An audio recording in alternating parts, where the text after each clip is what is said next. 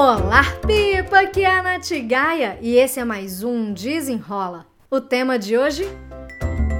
Produtividade e criatividade.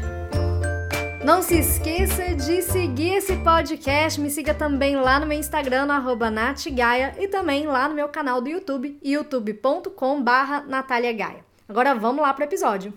Esse tema veio lá do meu Instagram, da Jaque. Ela fala assim: e quando faltam ideias eu preciso entregar alguma coisa? Como é que a gente faz essa, esse alinhamento aí de produtividade e criatividade?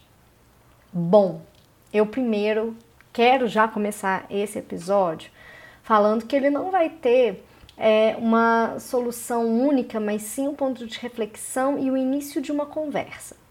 Porque eu, eu, como profissional de produtividade, de gestão do tempo, de treinamentos corporativos e mentorias, eu escuto muito, muito mesmo as pessoas falando, Nath, mas o planejamento tolhe a minha criatividade.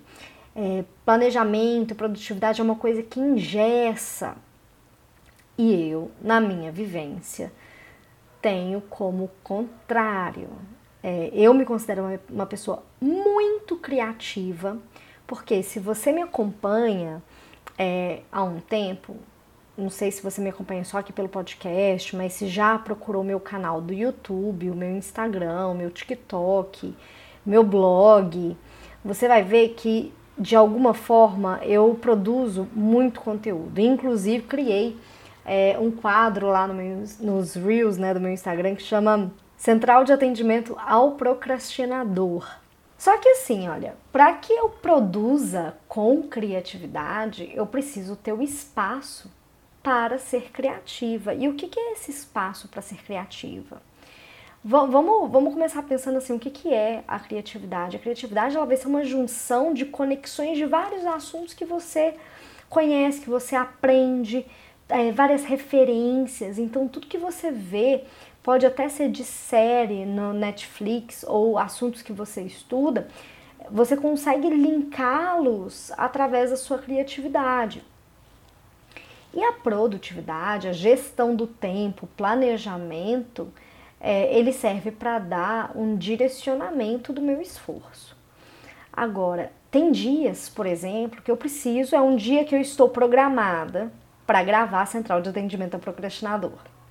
E aí é a pergunta que da Jaque, da Jaque, né? E quando faltam ideias eu preciso entregar algo? Eu vou pesquisar dentro lá do meu Instagram quais foram as perguntas que as pessoas já me fizeram.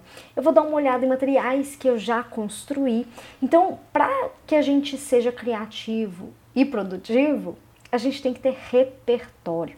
Acho que a palavra que vai orientar melhor vai ser essa do repertório, porque aí, quando eu sei que eu preciso criar, e eu tenho um repertório, eu consigo consultar esse repertório. É a mesma coisa desse podcast. Esse podcast eu faço ele toda segunda-feira e já estamos no episódio 202.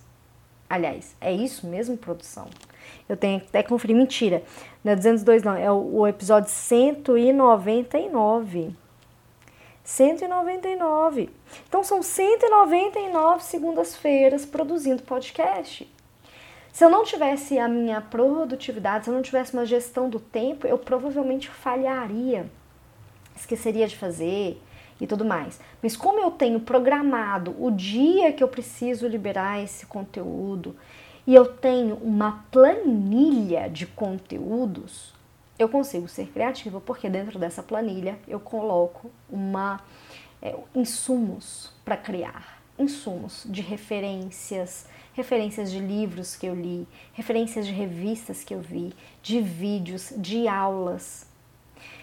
A gente, eu quero ouvir, né? Por que eu falei no começo que esse episódio aqui vai ser uma discussão, é, uma discussão mesmo, de, dessa vertente, assim, se é possível, se para você é possível ser produtivo e criativo. Eu provo por mim que é possível sim, sabe? Que é possível sim. Uma coisa ela não exclui a outra. Ser criativo não exclui a minha gestão do tempo, o meu planejamento e a minha programação e a minha produtividade. E ser especialista nisso, fazer e viver de produtividade, gestão do tempo, planejamento, não exclui a minha veia criativa. Na minha vivência, as duas coisas conseguem andar de mão dada, de mãos dadas, né? Mas eu sei que não é todo mundo que enxerga dessa forma. E aí entender quais são essas, sabe, por que, você acredita que a criatividade ela vai morrer, você vai ficar ali engessado se você tiver um dia para produzir. Sabe? Tipo, ah, segunda-feira é o dia de produção de podcast, faça chuva, faça sol, eu tendo assunto ou não tendo assunto, eu preciso produzir. Agora, se eu já estou acostumada a toda segunda-feira sentar aqui, dar uma pesquisada nos temas, criar um roteiro e fazer e produzir, não vai ser um problema. Não vai ser um problema.